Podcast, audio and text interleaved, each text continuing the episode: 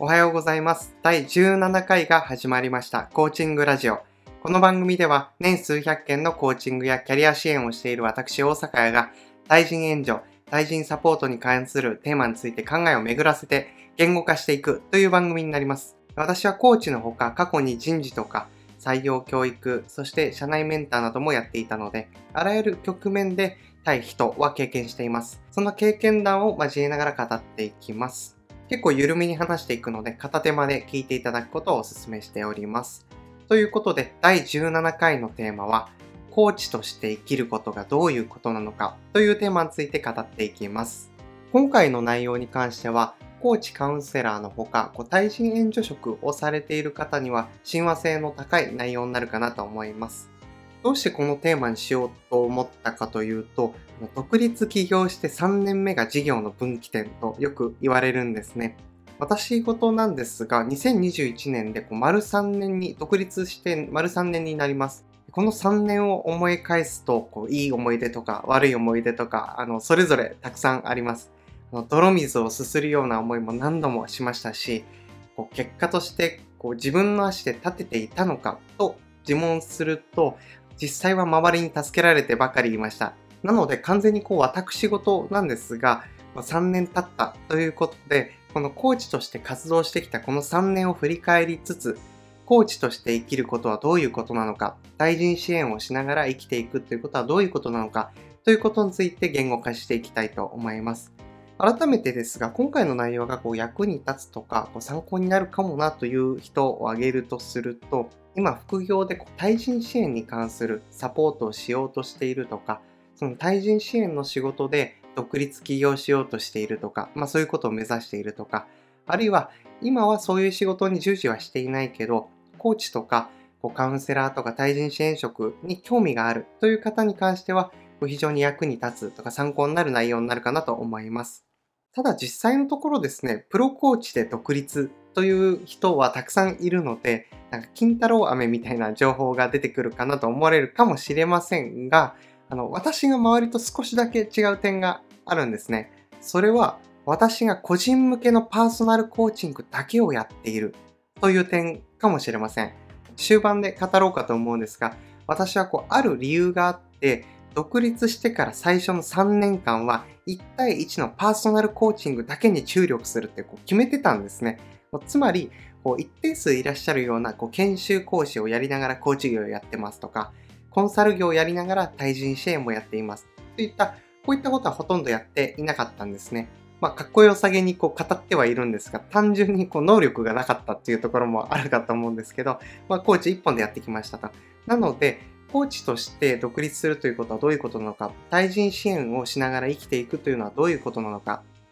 このあたりについては、こう混じりっ気なしのプレーンな情報としてお届けできるかと思います。今回もあの結論ありきとかではないので、考えていく様とか、言語化していく様をこう一緒に楽しんでいただければなと思っております。では早速始めていきます。まずですね、独立後の最初の、最大のか、最大の気づきとしては、それは、コーチは家のつく仕事と職業と同じだということに気づきました。どういうことかというと、家のつく仕事というのは、小説家とか音楽家の、画家みたいな、後ろにこう家がつくお仕事ですね。起業家、書道家、稼働家、えー、武道家、写真家、茶道家とかですかね。これらの職業に共通することは、どの職業もそれに従事する人のあり方、つまり人生観とか思想とか生き様が反映されるとか、生き様が問われる職業だと言えるかと思います。例えば武道家であれば、流してきた悔し涙とか、血の滲むような稽古量、向き合ってきた対戦相手の数、応援してくれる人たちへのこう感謝の思い、このようなことがファイトスタイルに直接的に影響するかと思うんですね。陶芸家であれば、触れてきた土の数、失敗した作品の数、そしてどんなものを作ろうと、これじゃダメだと言って、こう瞑想して葛藤してきた数、そして見聞きしてきた作品たちの数。こういったことがこれから生み出していく作品に直接影響するかと思います。そして家こそつかないものの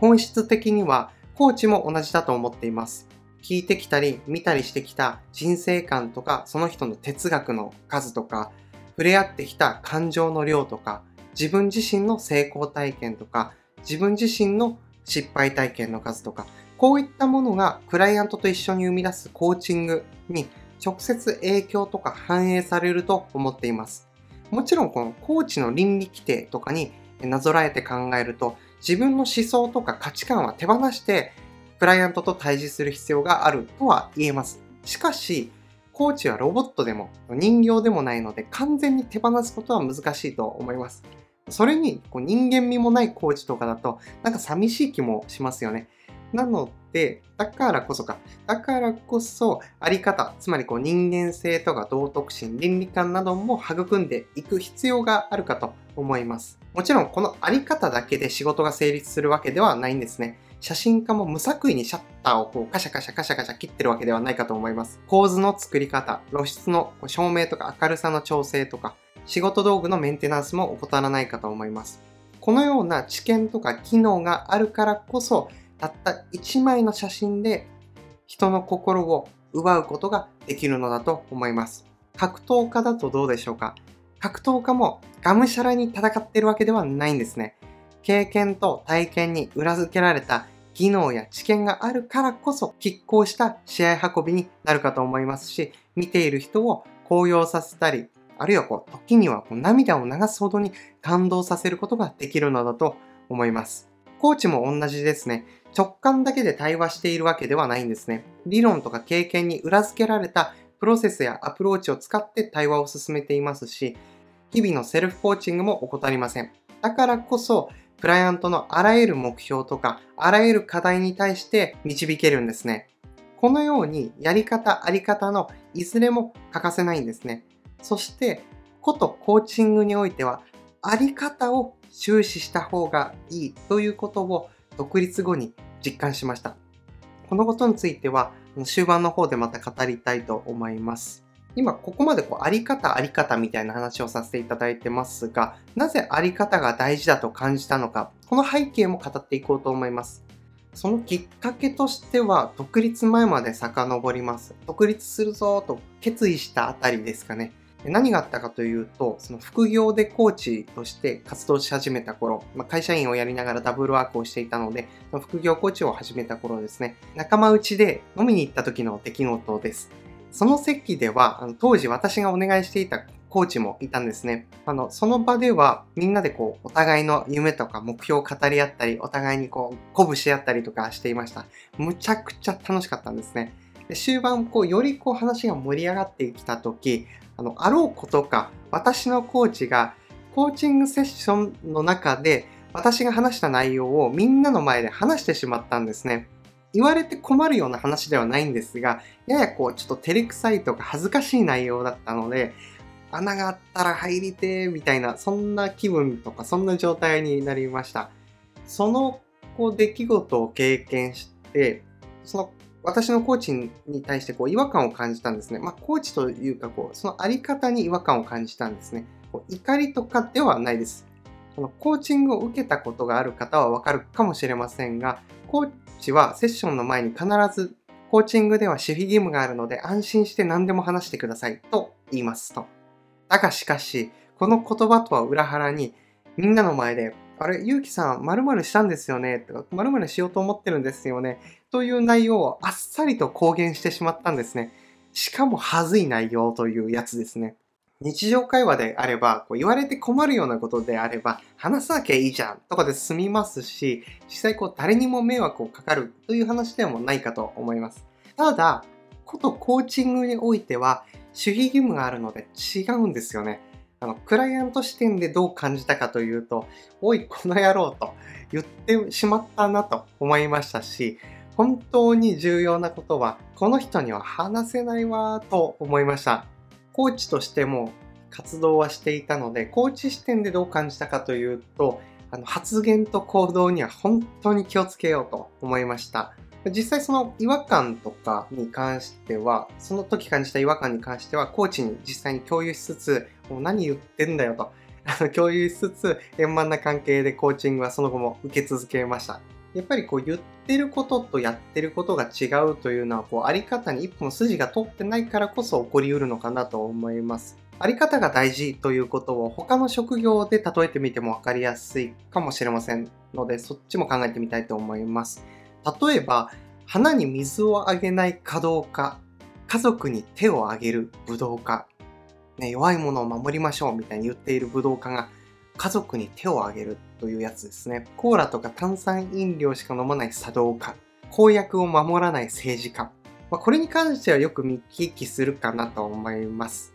何が嫌かと言われたら言語化が難しいんですが、なんとなく嫌ですよね。なんか花に水はあげててほしいし、茶道家はなんかお茶飲んでてほしいですよね。ことコーチングにおいても同じなんですね。口の軽いコーチ、夢を諦めてしまったコーチ、全く挑戦しないコーチ、人に全く関心のないコーチ、ちょっとなんか違和感ありますよね。技術があったとしても、お願いするのを躊躇してしまうかもしれません。あのもちろんこういったこう家のつく仕事をしている人たちもロボットではなく人間なので、花に水を与えることを忘れることもあります。コーラを飲みたくなることも、酒に溺れたくなることもあるかと思います。そして、夢なんか実現しないんじゃないかというこう疑心に苛まれることもあるかと思います。ただ、言葉と行動を一致させようとして、そうやって生きていこうとする様を見せてくれる方が単純に信頼できるかなと思いますし、あの、あり方に一本筋が通ってるなと感じられるかと思います。そしてここまでなぜあり方が大事なのかというところと、コーチングとはどういうこう性質のものなのか、性質の職業なのかということについて語ってきました。ですが、ここまでのこうあり方とかの話にもつながるのですが、私がパーソナルコーチング1本でやっていくとか、あり方を重視して生きていくという、こう決意した背景も語っていきたいと思います。独立前にこんな体験をしたんですね。フリーランスでプロコーチをされている方に独立に向けた相談をした時の出来事というかこうやり取りになります。どうしたらコーチとして独立してやっていけますか？このように聞いたんですね。するとその方はこんな風に答えたんですね。いや、正直コーチ1本で食っていくのは相当むずいよ。俺だって研修講師やってるからね。コーチ仲間もアルバイトとかしながらやってるよ。このように回答をいただいたんですね。確かに事実は事実ですし、現状把握が甘かった私にはかなりありがたい情報でした。ただですね、この回答を聞いたとき、普段は目標達成とか自己実現を支援する人、応援する人でも、心のどこかでこう夢はこうなかなか実現しないんじゃないかとか、前例のないことは実現できないとか思ってたりするんだなとか思いました。このこと自体に良し悪しはないですし、その人を否定するつもりもありません。そして、仮にそう思っているのだとすれば、それでも支援できるとか応援できる器用さがすごいなとも思いました。ただ、私個人としては、心にも思ってないことを口にできないタイプなので、あの道がないなら道作ろうって思ったんですね。つまりこう、コーチ一本がむずいというのはもう事実は事実として分かったとま。それはそれで受け止めつつ、その上で個人向けのパーソナルコーチングだけで仕事が成立するということを自分自身が証明すると心に決めたんですね。仮にこれが証明できたとしたら、道なき道を歩もうとしているクライアントさんたちに対して、道がないなら自分で作ればいいし、あなたは道を作れるだけの力があるんですよと。そう心の底から言えると、そう思ったんですね。そして、それから数年後、私は心の底から道がないなら道を作ればいいと言えるようになりました。そして、クライアントさんたちにも肯定的な影響が出ているという実感もあります。このように心の奥底からあなたにはできるよと言えたその時、あり方って本当に大事だなと心の奥底から実感しました。これが私がパーソナルコーチング一本でやっていくとか、あり方を重視して生きていく、そう決意した背景になります。これらのことも踏まえて、そのコーチとして生きていくとか、対人援助、対人支援をしながら生きていくことがどういうことなのか、ということをまとめていこうと思います。あのいろいろとこう考えてみたんですが、とかいろんな感風土から見てみたんですが、結局はこの結論になるかなと思います。あの、女材の心を持って生きる。この一言にこの結論に尽きるかなと思いました。女材の心の意味は、常に誰かがそこにいるかのごとく行動しましょうという意味になります。おじいちゃんおばあちゃんが言いそうな、お天道様が見ているよというニュアンスになるかなと思います。かの西郷隆盛も、これに近いことをこう座右の銘にしていたそうなんですね。言葉で表現すると、人を相手とせず、天を相手とせよ。天を相手として己を尽くし、人を咎めず、我が誠の足らざることを尋ね、尋ぬべし。ちょっとわかりにくいかなと思いますが、簡単に言うと、他人ではなく自分と戦いましょうとか自分と向き合いましょうという感じになるかなと思います。確かに人は誰も見てないと思うと掃除の手を抜いてしまったりとか、ため息をついたりとか、つい誰かの悪口を言ってしまうとか、そういったことをするかなと思います。あのもちろん誰も見ていないので、あの誰の迷惑になることもありません。ただ、ただですね、一つだけ確かなことがあるんですね。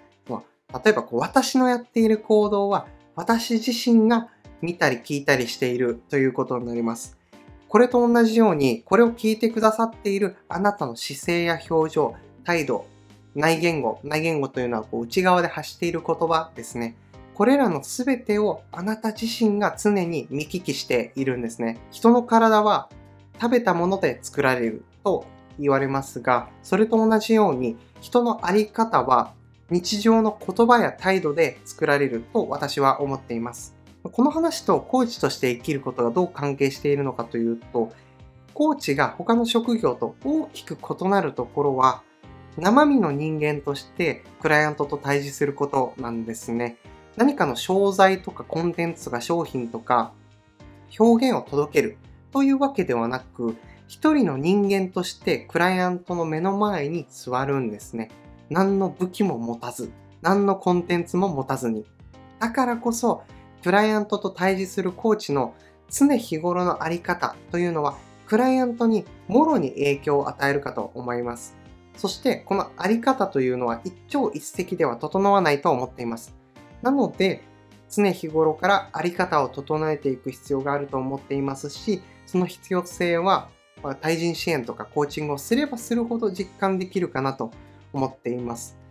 なので結論は冒頭の繰り返しになりますが、コーチとして生きることがどういうことなのか、この結論は女材の心を持って生きる、こういうことだと思っています。ちなみに、あり方を整えるために何をしているのかということについては、ハウツーレベルの話になりますし、それであればこうググれば出てくるような話かもしれないので、今回のお話では一旦割愛させていただきます。もしニーズがあれば別の機会に語っていこうかなと思うので、一応ざっくりだけシェアをさせていただくと、何をや、えー、あり方をこう整えるために何をしているかというと、もちろんこう断捨離とか物理的な側面はそうなんですが、思考のクリアリングとか、感情のセルフコントロール、チャレンジングな行動習慣づくり、決めたらやるという思考習慣づくり、こういったことをやっています。他にも、あ、心が乱れてるなとかま、頭の中ちょっと散らかってきたなとか、そういう感じとか、そういう気持ちになった時には、あの、読書をしています。あの、読書をすると、こう、定点観測になるというか、こう軸が整う感じが、てか感覚があるんですね。まあ、実際整いますと、私の場合。なので、そういったこともやっています。ただ、私自身も発展途上ではあるので、何かアイデアがあればシェアしていただけるととても嬉しいです。あちなみにこうもしその読んでいる本に興味があるという方は、あの概要欄にリンクを貼っておくのでチェックしてみてください。ということで、